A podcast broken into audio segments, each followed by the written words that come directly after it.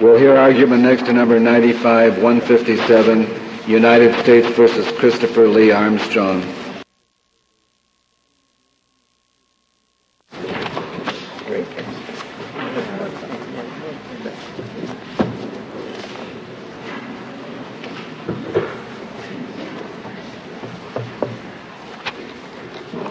General Days, you may proceed whenever you're ready.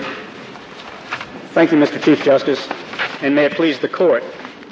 Selective prosecution claims are among the most difficult our courts have to face, for they require striking an especially delicate balance between protecting prosecutorial discretion and decision making from improper outside interferences and scrutiny, while ensuring that the law is enforced in conformity with the Constitution and the rule of law.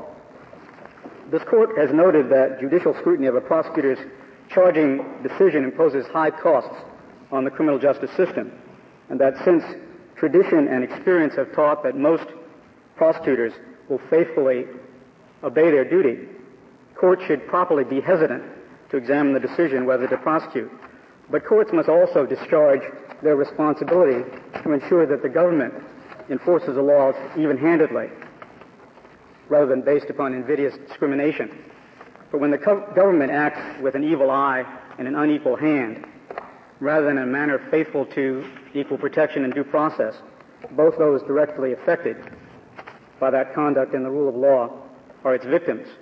This court's decisions, especially in Yick Wo and Wayte, have struck this balance on the merits by requiring that absent proof of an explicitly discriminatory classification, a criminal defendant alleging selective prosecution must make two showings in order to prevail. First, that persons in similar circumstances have not been prosecuted, and second, that the difference in treatment is motivated by an intent to discriminate against the group to which the defendant belongs. In other words, there has to be a showing of both discriminatory effect and discriminatory purpose. This case, however, presents for decision a question that this court has yet to resolve, namely what standards should federal courts utilize in determining whether a criminal defendant alleging selective prosecution is entitled to discovery. General Days, do you ag- agree that the standard on this discovery claim should be uh, whether a colorable basis is made out for the claim? Is that the standard? Is that the standard most commonly used in the federal court? it, it is the locution that's used by most of the courts of appeals. And do you accept that, or do you well, ask not, to not adopt completely. some other standard? Well, I think that although the courts have used various formulations, the bottom line is that all the courts of appeals, with the exception of the Ninth Circuit that have addressed this issue, have required that there be a showing of individuals who are similarly situated to the defendant. Well, is it your argument that that showing is necessary to establish a colorable basis? How do you articulate the standard that the court should apply? The, the colorable basis terminology that's used, there have been references to prima facie evidence. We think that uh, the best standard is one derived from this court's decision in Wade versus United States, that there has to be a substantial threshold showing that is, there has to be something more than assertions and generalized proffers on information and belief. There has to be concrete evidence that the court can look to that leads it to believe that there's some basis for thinking that there's selective prosecution at work. I take it you have some reservation about phrases like a colorable basis as being giving any real guidance to what to look for in the details. Precisely right, uh, Mr. Chief Justice. Well, can you tell us what the details would be? In a case like this, just what, what evidence that's accessible to the defendant would be necessary to establish a basis for discovery? Uh, Justice Ginsburg, the respondents have made the suggestion that the evidence that they need is within the control of uh, the government, but that is simply not so. Uh, there were many things that the respondents could have done, and let me lay them out. Right uh, they could have done a further review of their own files. They had looked at only cases closed in 1991, even though those cases would have been brought over a three-year period. Uh, this is a federal public defender's office. Presumably, they are state public defender's offices, and they could have contacted those offices to determine whether the racial pattern that they asserted was reflected in federal court uh, was present or absent in state prosecutions. Also, one of the uh, respondents' counsel provided a declaration, uh, Mr. Reed, indicating. Mr. Solicitor, I suppose, I, I, don't remember which brief it is, one of the amicus briefs says if you look a little harder at statistics, you'd find that there is a difference in the pattern in state and federal courts. If, if those facts are correct and if they had been presented to the district court, would it have been appropriate to have discovery here? Well, Mr. Uh, Justice Stevens, it really would depend upon the nature of that evidence and whether it provided a well, basis the, the for the court. Well, an affidavit. The public defender said, our files in state court show that 50% of the crack prosecutions are not Afro-Americans, whereas 100% of the federal prosecutions are. Would that be sufficient for discovery? I think the court would have to decide whether that information. How would you decide uh, if you were the court? Well, I'd have to look at the universe. I would have to look at the universe is the files of the federal def- of the state defender and the federal defender in 1991. I think 1991 would be too narrow a, a time frame for that type of determination. Even if there are 100 cases in each file? No. I don't think that that would be the case, uh, uh, Justice Stevens. I think that uh, that would be inadequate under these circumstances. It certainly would not solve the second part of the problem, which is whether there's some indication of discriminatory intent. General Days, what, what is your basis for requiring a substantial threshold showing with respect to this category of defense, assuming that we're proceeding under Rule 16? Is that what we're, are we proceeding under Rule 16? If we're under Rule 16, what it says is that upon request of the defendant, the government shall permit the defendant to inspect and copy blah, blah, blah, uh, which are within the possession, custody, or control of the government, and which are material to the preparation of the of, of the defense. Now, we do not, in other situations, inquire uh, how strong the defense is before we apply that provision. What is the justification for doing it here? Unless unless Rule 16 is not applicable. Do, do, we have some argument that it's not applicable? Well, there, there, are two responses, Justice Scalia. One is that, as the court has recognized, there's no general right to discovery in a criminal trial. And this court, for example, in Wade, uh, recognized that there the defendant had not made a substantial threshold showing to require the prosecutor to open up his files to explain why there had not been a motion uh, for substantial assistance. But there is a general right to discovery. It's set forth in Rule 16. I mean, apart from Rule 16, there is no general right, I assume. And, and if you can get me out of Rule 16, then I'll be prepared to entertain your notion that we should require a substantial showing first. I don't have to get you out of uh, Rule 16, uh, Justice Scalia. I think the materiality requirement uh, suggests that there has to be some showing by the defendant of, of evidence, some factual basis for believing that he does have a particular defense. And so I, that is really circular here. It gets so you say a substantial threshold showing that the defense is valid is always necessary under Rule 16. Is that is that your position? I thought I, it was I just a special a special showing you were going to require in this kind of a case. Well, there there are uh, obviously other types of material that are available under Rule 16, but the point here is that Rule 16 has to be read against a backdrop of this court's presumption that prosecutors act lawfully and that the uh, investigation by outsiders or inquiries by outsiders of how prosecutors carry out their responsibility imposes substantial costs on the system. Well, what I was going to suggest is that is that Rule 16, what is it, uh, 16A2 makes it clear that you can't use C, A, uh, A1C. Are you reading from somewhere in the brief? I'm reading from the Rules of Criminal Procedure, Chief Justice, uh, Rule 16. Uh, I, I, don't know where it's set forth in the in the briefs, um, but I think we have it up here somewhere. Um, I'm not sure that the briefs anywhere set forth the entirety of Rule 16. Well, Justice Scalia, as we've addressed in our reply brief, uh, there are specific provisions of Rule 16 that go to well, the let, availability of certain uh, yeah. material. Let, let me complete the, the, the thought I was beginning with. There is a provision of Rule 16 which says that subsection C, which is what is relied on here, does not, it, it says, I'll read it, except as provided in paragraphs A, B, D, and E. Well, what, what page of the rules are you reading? It, it is Rule 16 uh, 72. A A. Two. Thank you. Which says that except as provided in paragraphs A, B, D, and E, notably excluding C, this rule does not authorize the discovery or inspection of reports, memoranda, or other internal government documents made by the attorney for the government or other government agents in connection with the investigation or prosecution of the case. Now, I suppose you could argue that, that C enables you to get all of the government information relating to this, uh, to this uh, discriminatory prosecution matter, all government documents except, except those relating to this case, all those relating to other cases but not to this case. I suppose you could argue that, but that would be a very strange rule. And it seems to me that the existence of two suggests that perhaps the word relating to the defense, material to the preparation of the defendant's defense in C, refers to defense on the merits. That's correct. And not to yeah. a defense of this sort. Yeah. And that would get you out of Rule 16, and then we could talk about what the Constitution requires the government to, to cough up. And we could adopt a rule such as, uh, for a defense of this sort, there has to be substantial threshold showing. But as long as you leave me in Rule 16, I have real troubles.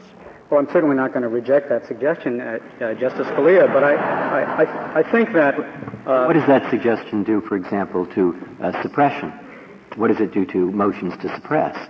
What does it do to Fifth Amendment claims? What does it do to Fourth Amendment claims? Right. What does it do to a whole range of claims that actually are there for reasons of constitutional or administrative so I'm, I'm yes. nervous about that. Well, I, I think, uh, Justice Breyer, that we believe we can remain within Rule 16 and nevertheless support the substantial threshold showing that, that we've been ad- advocating. That's in essence what, what Wade said about. Well, in, in aid of Justice Breyer's question, uh, uh, suppose what happened before Rule 16 was, was on the books? What was what is the authority or the source of law for the court ever to order discovery?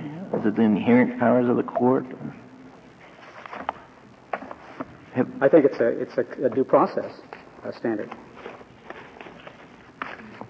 There was a rule that had in it uh, some words about reasonableness, you, uh, and they cut out the words about. Uh, at least that's what my law clerk found. I don't know that there was a previous uh, uh, rule that had a, a, standard of reasonableness in it, and then they cut that out. Or you you may not be familiar with it, in which case it doesn't matter. No, I'm not familiar. But, but on, only in a constitutional case can a court ever order discovery. But, but before before Rule 16 came came onto the scene. Because if, if we knew that, then we'd know whether or not Rule 16 was designed to uh, contain the entire authority for the courts to order discovery, or whether or not there's some inherent authority or something like that. Well, Brady, for example, uh, is a is a rule that is outside of uh, Rule 16. Uh, that has a constitutional basis. That's correct. And so, to the extent that there are these constitutional requirements, I think, as Justice Breyer was suggesting, uh, they would stand outside of uh, Rule 16. Um, General Days, are there things that were requested in this case that fall within Rule 16's A1C articulation? Books, papers, documents in the possession or control of the government? Were things asked for that fit within that rule? Certainly documents. Uh, there was a request for a list of federal narcotics prosecutions and firearms prosecutions that were brought over a three-year period between 1989 and 1992. Is a request for a list where the government has to compile a separate list the same as a request for documents? No, it is not. Well, then it seems to me that this may not have been under Rule 16C. Well, uh, if if the there were printout, uh, just like a, a paper uh, list, uh, I suppose that could be regarded as a document, but I take your meaning. Normally, discovery does not require a, a party to create documents in connection with discovery. Uh, there was also a request for uh, information with respect to the criteria that are used by uh, the United States Attorney's Office for the Central District of California in bringing crack cocaine uh, prosecutions. Now, to the extent that that was written down somewhere, supposedly uh, uh, it could be argued that that's a document that was available uh, under Rule 16. General Days, before we get to the question of what could be discovered, if there could be discovery, you were going to tell me uh, what, in the government's view, would be necessary concretely to satisfy that substantial threshold question.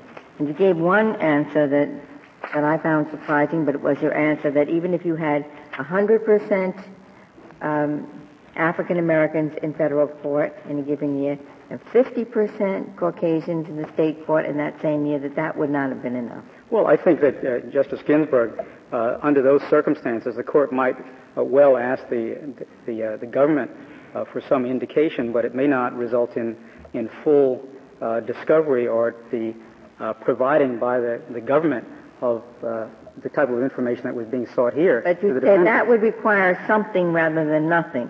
But if you, I'm just not clear on, I, the government does the negative side yes. well, but you don't say what it would take. Well, uh, I think that the, the example that uh, Justice Stevens gave and you gave uh, would be going a, a very long way uh, toward showing that there was a selection. Uh, there would be people similarly situated, at least presumably, that would require the government to say something in response to that. But we certainly don't have that in this case. And what the Ninth Circuit has done is completely dispense with that requirement. Basically, what the en banc court held was there's no need to show a comparable pool. What you're talking about is a comparable pool, uh, a, a statistical disparity. But what the Ninth Circuit said was in cases like this, there's no need for that comparable pool. One simply assumes that persons of all races commit all crimes. Now, that has some rhetorical power, but the question is what objective rule it, it offers is very hard to discern. Okay, but if, if we agree with you that in fact there, there's, there are two prongs involved here, uh, and, and we then pose Justice Ginsburg's question, what if they had come in with the evidence which I guess turned up later, a year or so later in the state reports, that something like 50% of the state crack prosecutions uh, were of Caucasians? Uh, I take it Mm-hmm. please correct me if I'm wrong, that you would say, even though that addressed the second prong, it did not address it to a sufficient degree. It did not meet the high, the, the substantial threshold test. And I assume the reason you would say that is because the state statistics do not show how many of these people were gun carriers, and it doesn't show the severity of the offense. Did they have just a little bit of crack, or were they dealers, and so on. You would say that it still wasn't enough, even though it addressed the question of comparability, to show that there really was comparability. Would that be the government's position? Uh, no, Justice Souter. Uh, uh, you're referring to the Burke study that was introduced later. Uh, that is a study that I think proves uh, only one thing that's relevant in, in our estimation in the context of this case, and that is that the defendants in that particular proceeding where the Burke study was introduced were, were, able to show that they could get this information. And therefore, the argument that respondents make in Armstrong, in this case, that they could not have acquired that comparative information uh, really seems quite Let's just assume that they couldn't have had anything but the, the, the, terms of the study, and they said this satisfies each of the prongs. Yes. Would it be the government's position that it didn't satisfy the second one because it did not show to a sufficiently high or probable degree that there really was comparability? Uh, no, Justice Souter. Uh, the uh, the en banc court suggests that what the government was demanding here was that defendants uh, include some sophisticated regression analyses close, closely following the dictates of the scientific method. That is not what we're suggesting. We think in a situation such as you described, the government would have a responsibility to come forward and show in, in some fashion or another that there was an absence of comparability. But we don't think the defendant should be put to the okay, responsibility of, of figuring out uh, at every point the degree to which uh, one group is comparable. But you would say then that you had a burden to respond, but yes. not a burden uh, to to comply with a discovery request.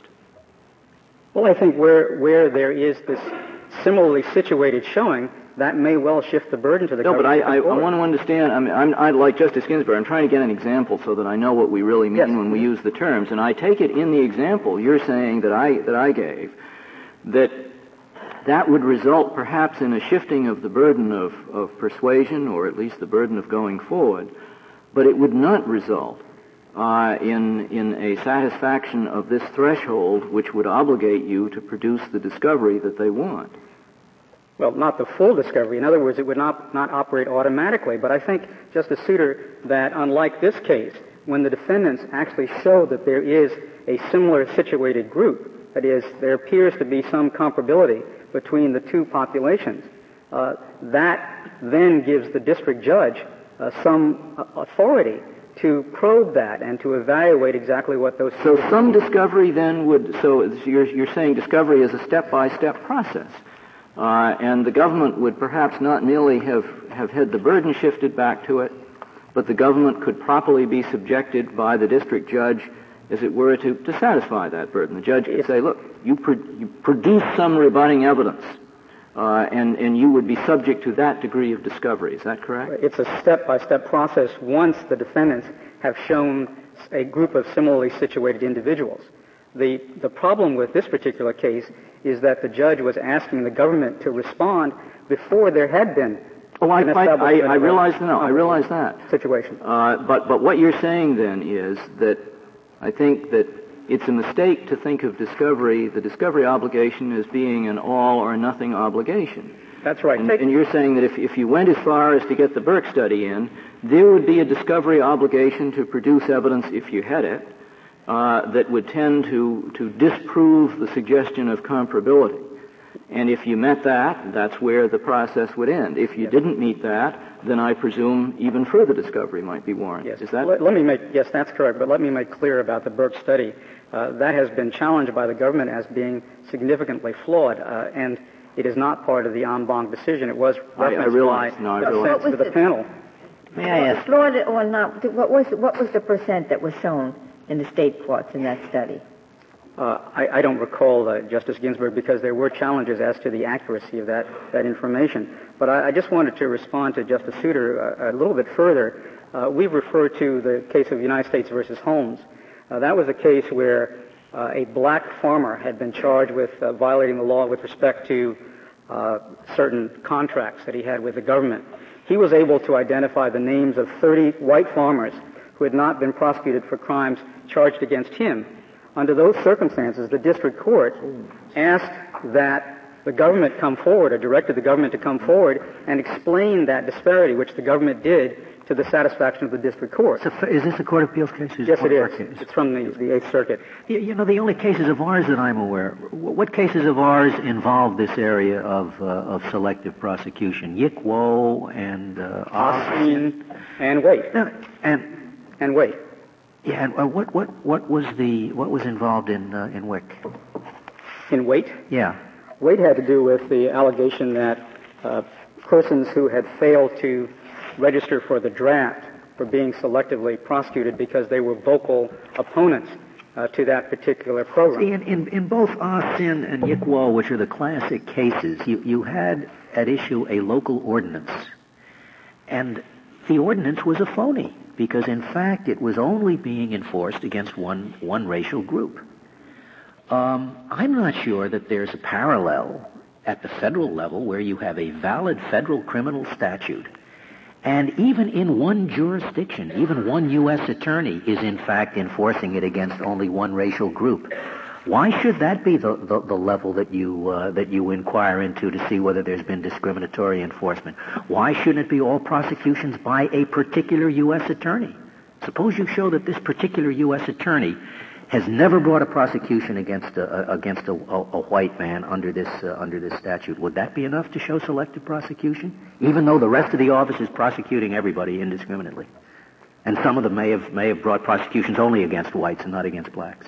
I think uh, there would have to be some showing that there was a comparably Probably. situated. Uh, so why should why should the office be be, be, be the criterion? Uh, I, I I'm very resistant to the notion that because you have one one bad egg in in the uh, in the federal prosecutor's office, we punish him by letting somebody who's been duly convicted of a crime uh, walk away. Why shouldn't the test be whether this statute is being selectively enforced nationwide, just as that was the issue in, in Yick Wo and Ah Sin. Why should one U.S. Attorney's Office uh, invalidate the, the, the, the, whole system? Well, I think, uh, Your Honor, uh, the, the government certainly is not standing here arguing that it's permissible for any U.S. attorney to bring discriminatory prosecutions and avoid uh, the sanction of the law simply because it's one office as opposed to the entire country. Let's sanction him, but why should the criminal defendant who's been guilty of the offense walk away? Well, the, the, the fact that the defendant shows that there is uh, selective prosecution generally does not mean that that particular defendant would walk. I think the defendant has on the merits a responsibility to show that that discriminatory pattern in his case resulted in his being uh, his being prosecuted. General Days, can I go back to a really fundamental question that's troubling me here? Yes. Because we're really talking about discovery, not the ultimate outcome of the case. Is it the government's position that Rule 16 is the source of the authority, or is it the government's position that the authority must be found elsewhere? The authority for a judge to order discovery. Rule 16, within Rule 16. Is it, is it your position that Rule 16 provides the authority, or uh, if it's not there, is it possible it's found elsewhere? That's my question. What is the source? Uh, do, you, do you acknowledge the judge has authority in whatever the threshold is? When you meet the standard, can the judge order discovery? And if so, why? Where does he get the power? Is it all from Rule 16, or even if Rule 16 does not apply, is there nevertheless authority, an inherent power kind of authority in the judge to order discovery in an appropriate case? Well, uh, Justice Stevens, I think that uh, as a general matter, it would be Rule 16. But as I've indicated, if we find are, Rule 16 uh, applies, that's the end of the game. Well, well, the respondents are relying upon Rule 16 for the type of discovery that we're seeking, and I think we've made very clear that Rule 16 doesn't and grant does it follow authority. if Rule 16 doesn't grant it that there is no authority? Is that your position? Uh, I would I would be reluctant to say that a district judge is completely precluded uh, from from ordering discovery under some circumstances, but there's no showing of any I understand you don't, but if a, an appropriate showing is made, and if Rule 16 does not apply, would the government agree that there is power in the judge to order discovery? I, I would say that there is not that power. There's not that power. Well, is, is your answer to Justice Stevens that there is not that power an answer across the board? No, I'm, I, no. There, there, there is this I mean, general. there, power. there are some constitutional issues which can only be litigated if the, if the court does have the power to order Yes. discovery. Isn't that so? Yes, as I Why wouldn't this be one of them? Yes, Justice Souter, I mentioned earlier that uh, something like Brady uh, is a, a constitutional rule. There are other rules that. Okay, uh, what would- about this? Why wouldn't, why wouldn't the judge, simply as a matter of, of, of, of necessity in implementing the Equal Protection Clause, Yes. have the right? And Yes. he would. I misspoke. Yeah. Okay. I'd like to reserve the rest of my time for rebuttal. Very well, General Days. Uh, Ms. O'Connell, we'll hear from you.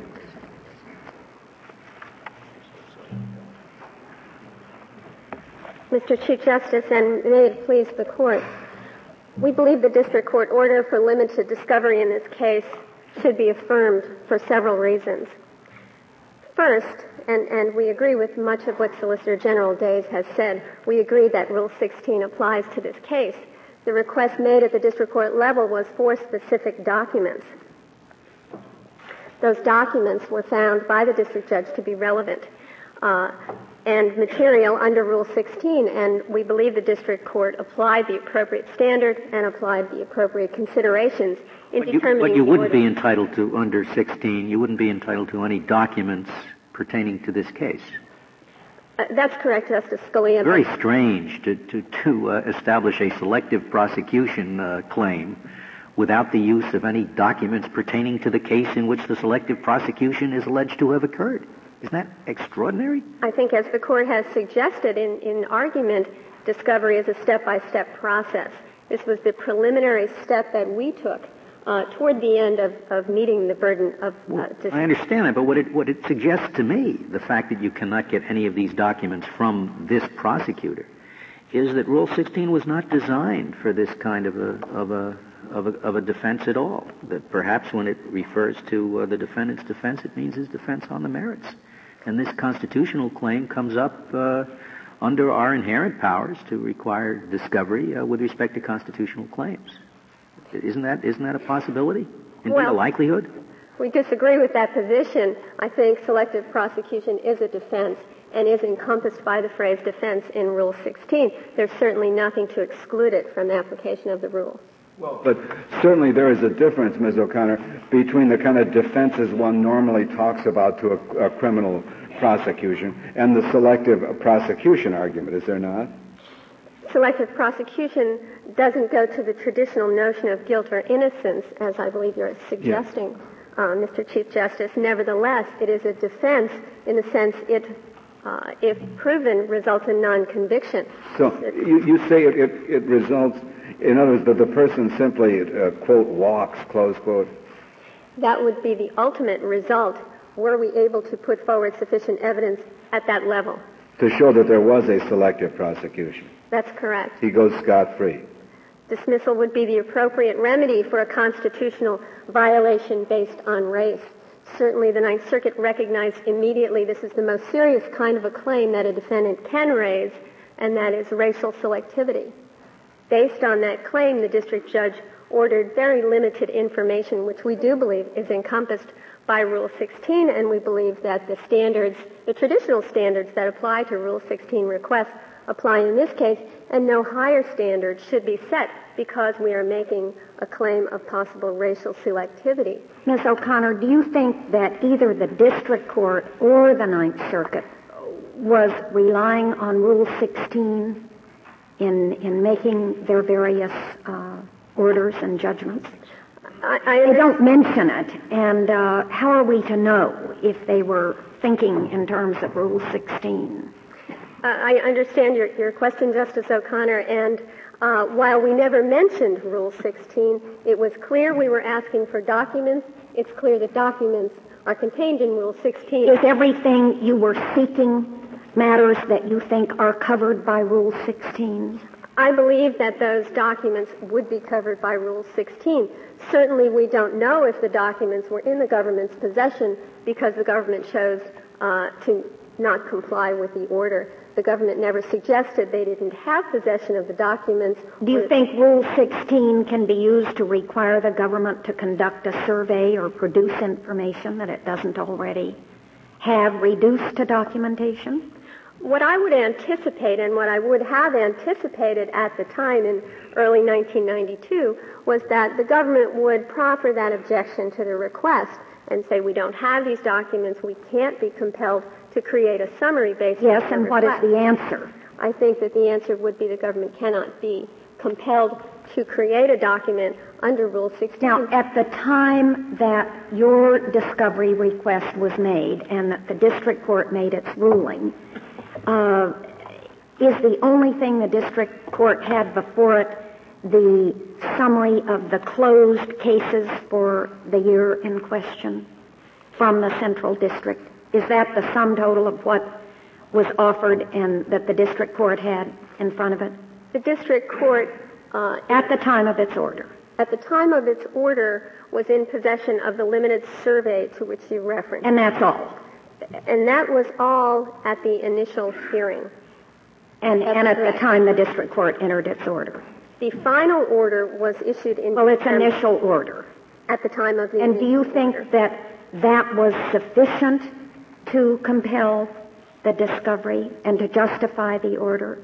I do think it was sufficient, and I also believe the record reflects that the district judge uh, was relying to some extent on her own experience, as district judges do when presented with discovery requests. This judge, uh, having been in the Central District of California for a number of years, and previously having been a state court judge, would know whether we had access to the documents requested, would bring her own experience to the discovery order. Her own experience of what sort, Ms. O'Connor? Could she say, now I've, I've been sitting here for 10 years and uh, I've tried so many of these crack cocaine cases and uh, all the defendants were black? Well, certainly we wouldn't expect the district judge to proffer her own evidence in support of the motion. Nevertheless, when district judges make discovery orders and consider requests by defendants, I think they rely on their experience, and that's part of the reason that this court and the appellate courts offer discretion to the trial judge. So it would be permissible, in your view, for the district court to take into consideration in granting a discovery view request her own recollection of the percentage of blacks and Caucasians that had been in crack cocaine cases in her particular court? I think that common sense tells us that district judges rely on their. I, I didn't ask you what common sense told us. I asked you if you thought it would be correct for a district. You do. I think it would be correct, and I think this district judge, uh, in framing the order, recognized and mentioned uh, that a number of these type of cases had come through the Central District of California. This is something that would be within her particularized knowledge, not apparent to an appellate court reviewing the decision. What about the knowledge of the public defender? The public defender has knowledge or access to knowledge of what's going on in the state courts, and also, uh, typical in these cases, to have statistics and sometimes individual instances.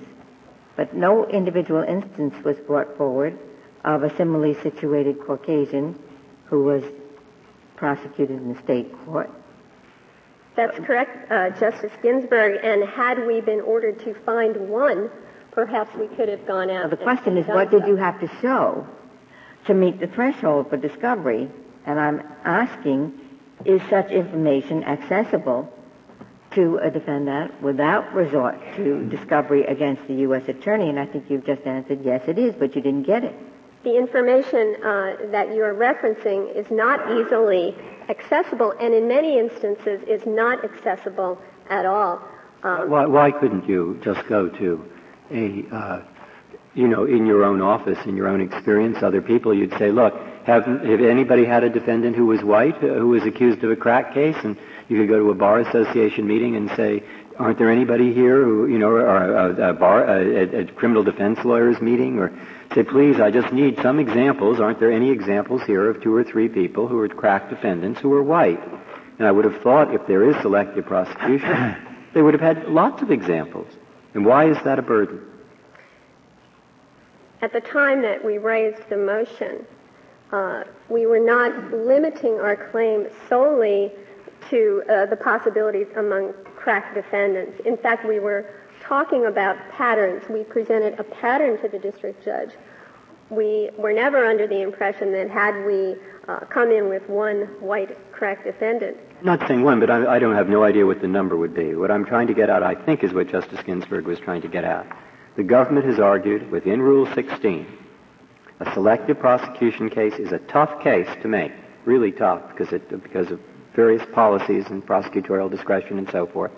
You should at least have to show that there are some, they don't say what number, but that there were some comparably situated white defendants who were not prosecuted in the federal courts.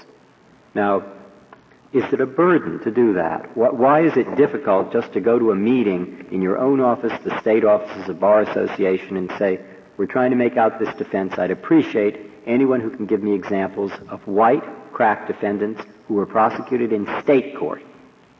That should be easy. Why isn't it?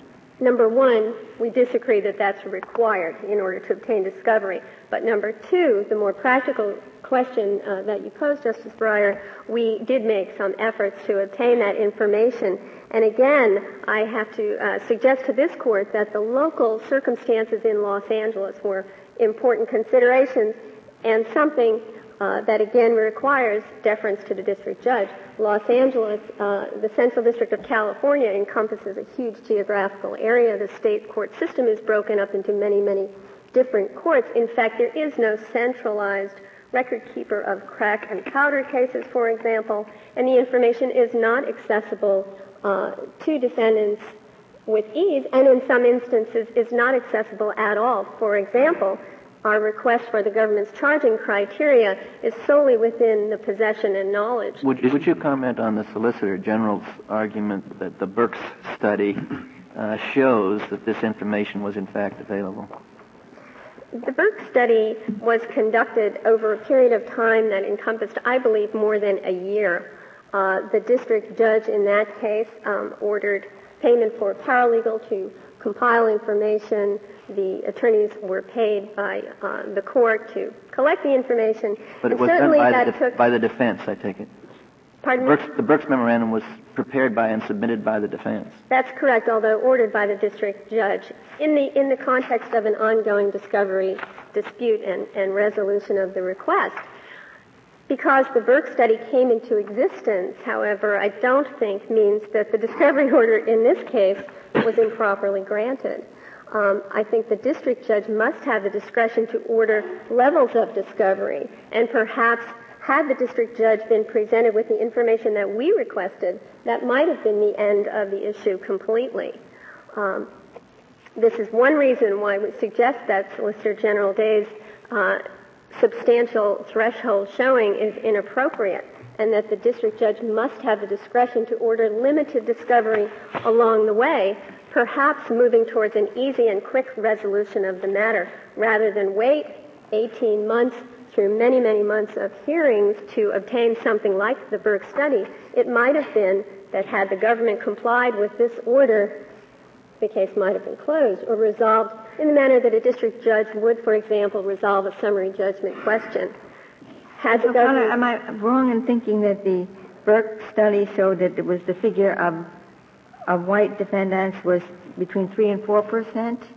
I believe that's the ultimate finding. The Berk study... Uh, but, but, just sticking with that, it's nothing like 50 percent, 3 and 4 percent. If you take the universe of prosecutions in the federal court for crack cocaine conspiracies, 3 to 4 percent would equal how many defendants? Not many. Maybe even a fraction of one. Well, may I suggest, Justice Ginsburg, this is precisely why the district judge made the order that she did, asking for expert testimony.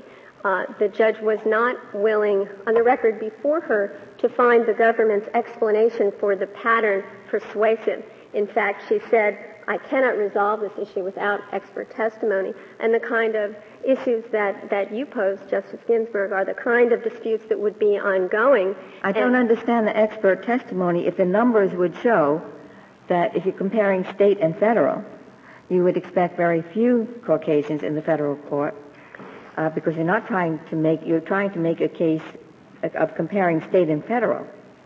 Well, the numbers that came out don't, don't seem to support your case very strongly. I don't believe that we're limited solely to that claim, and in fact, there may be other areas of selectivity that come up as discovery is. I, I, I thought your, I thought your claim was the disparity between state and federal prosecutions because of the federal prosecutions uh, involved the higher the higher penalty. And as Justice Ginsburg points out, even under the Brooks study, 3% of 42 defendants is one defendant. Uh, that, that universe is completely insubstantial as a showing.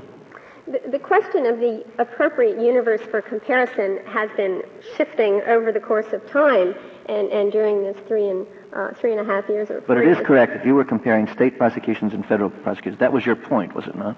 That was one point. There may have been other areas for us to pursue. That's the problem, because being a very good defense lawyer, you probably could think of dozens and dozens of possible comparisons.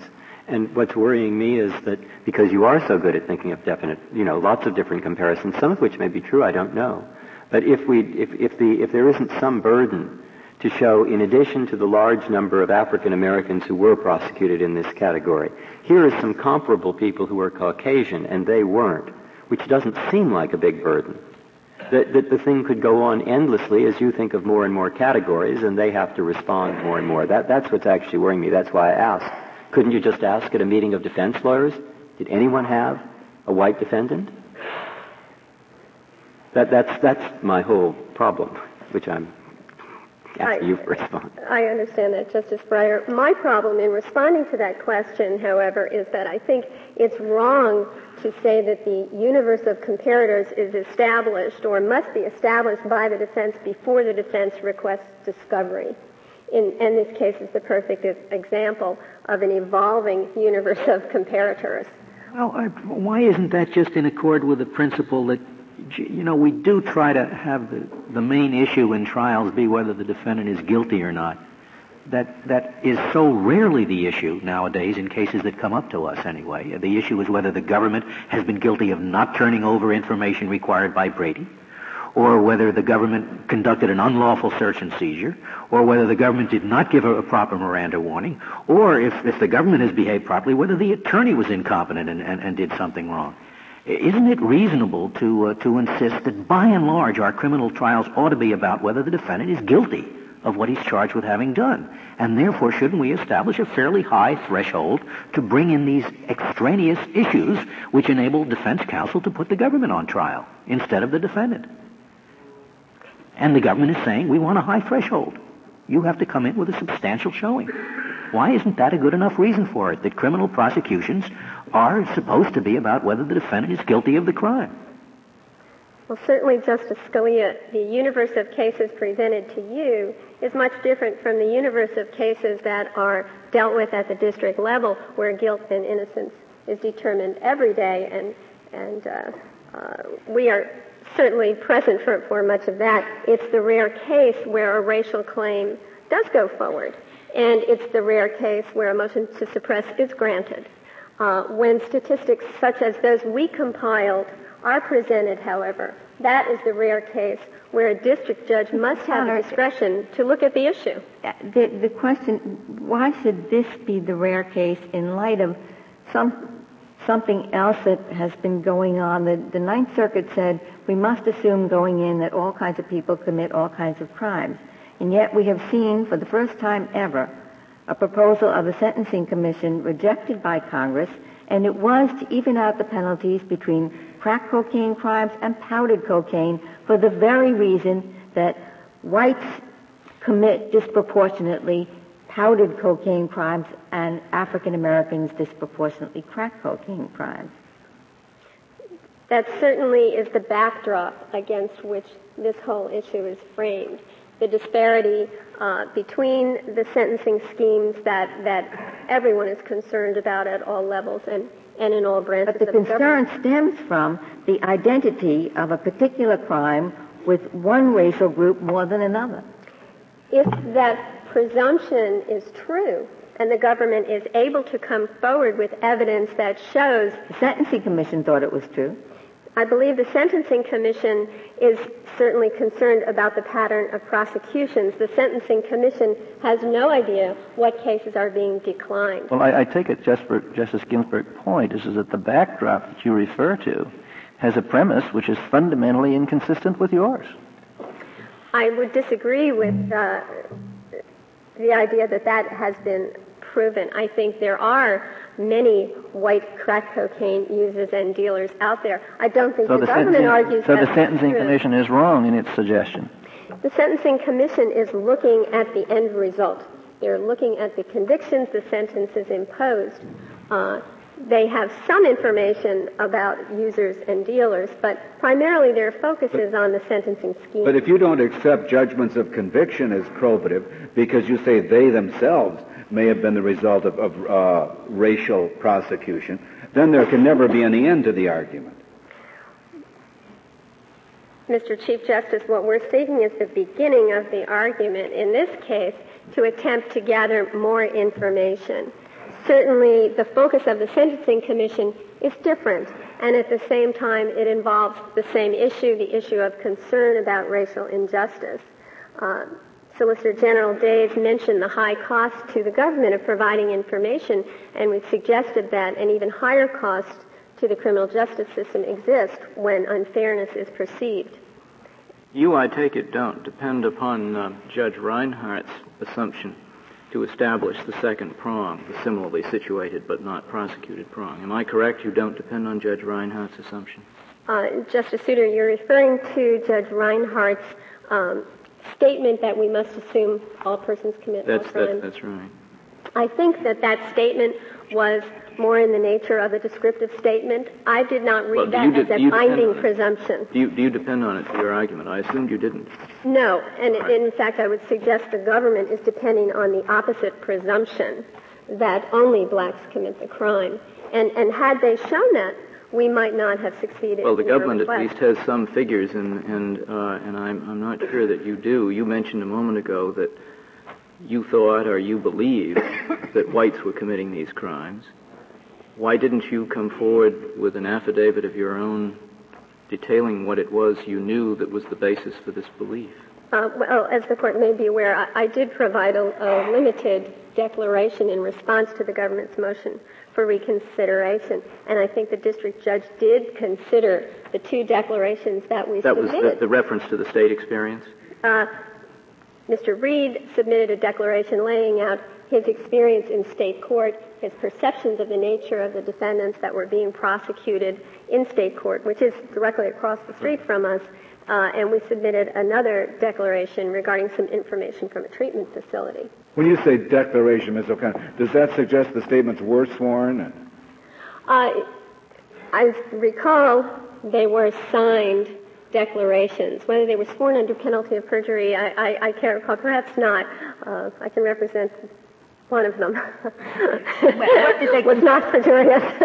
Connor, what, what was specifically what was declared in the in the statement, in the two statements that you say came up later? Mr. Reed laid out a description of his experience in state court. Um, again, was? well, I would suggest to uh, this court that the district judge in Central District of California. Did, did he say that there have been a white, similarly situated whites prosecuted in state court? He did say that whites were prosecuted in state court for crack cocaine violations. At the time, the definition of similarly situated was somewhat up in the air, and, and I would suggest remains somewhat up in the air. You just said whites were prosecuted, but not similarly situated. We at the time did not know what similarly situated was. And as, as I, uh, perhaps not explaining sufficiently, I think that definition continues to evolve and, and our point is to require us to present evidence of similarly situated individuals at such an early stage is premature because we don't know uh, who is similarly situated. Well, if you don't know that, then you don't know sort of the fundamental structure of your argument. You have no claim unless there are similarly situated uh, individuals. Don't you, therefore, in order to make a claim, have at least an initial obligation to define a class so that both you can tell in making your assertion and the judge can tell in passing on it what you mean by similarly situated.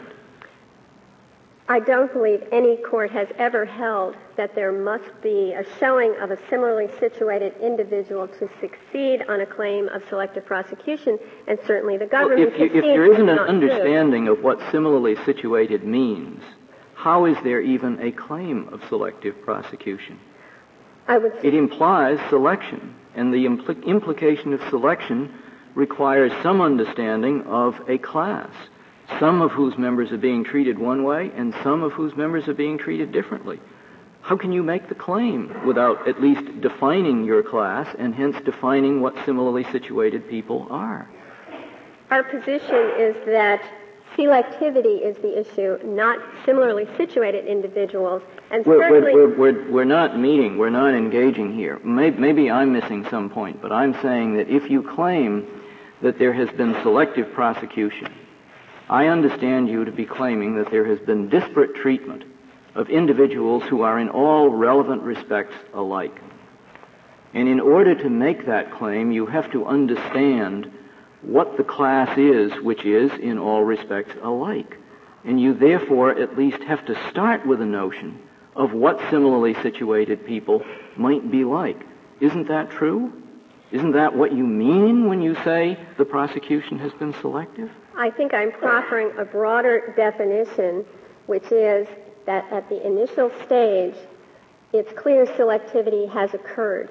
In the vast number of criminal cases, very few are brought to well, why is it clear in court. this case that selectivity has occurred? You came up, came forward and said there were what, 24 prosecutions of black individuals for, for crack and guns. That's correct. What is self-evident about selectivity there? What is evident is that based on, on our experience, it was an unusual pattern, a pattern that caused my office concern and then in turn caused the district judge concern. It's not the normal pattern. Well, it may be observe. the point from which you start, but it is not the point at which you have defined a similarly situated class, I would suppose. I would agree that it is the point at which to start, and, and that's where we were. Was it, were the 24 related to each other? I mean, is there, were they in the same gangs, any group of them? Were they in the same housing projects? Are they 24 totally disparate, uh, separate individuals, or is there some relationship among subsets or, of those 24? I would not know what the relationship is, in. and, and, and frankly, based on the government's proffer of different variables over time, we are looking at those aspects also. Do the 24 include these defendants? Yes, I believe these these were. Well, well, they well they were all related, and then how many defendants were there? I, I perhaps am misspeaking on that. I, I, I perhaps am misspeaking. I would have to look at my chart to see if they were listed in in fact. Uh, nevertheless, what these defendants had in common uh, was their race. They were charged in the same case. They are not all similar.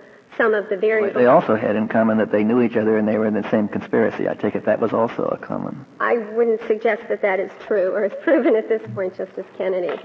Um, if I may, to sum up, I believe that the special standard proposed by the Solicitor General is far too stringent on a claim of racial selectivity, and that in fact no special standard is required. Rather, the court is uh, compelled to do what it did in this case, which is number one, to determine, as Justice Souter suggested, there is some evidence that a defense exists, a colorable basis to believe that selective prosecution has occurred, which can be defeated by the government, and in this case was not. The court then reviews the defense and determines whether the evidence requested is material.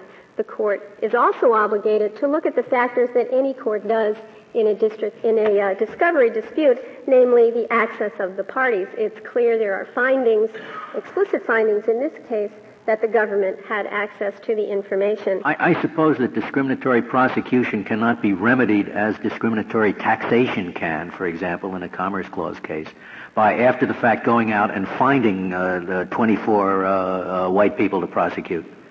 It, it's, it's too late. Uh, I'm not certain that I should comment on that, Justice Scalia, but. Um... Thank you, thank you, Ms. O'Connor. General Days, you have a minute remaining. Uh, unless the court has further questions, uh, I have no further comments. Very well. Case is submitted. The Honorable Court is now adjourned until tomorrow at 10 o'clock.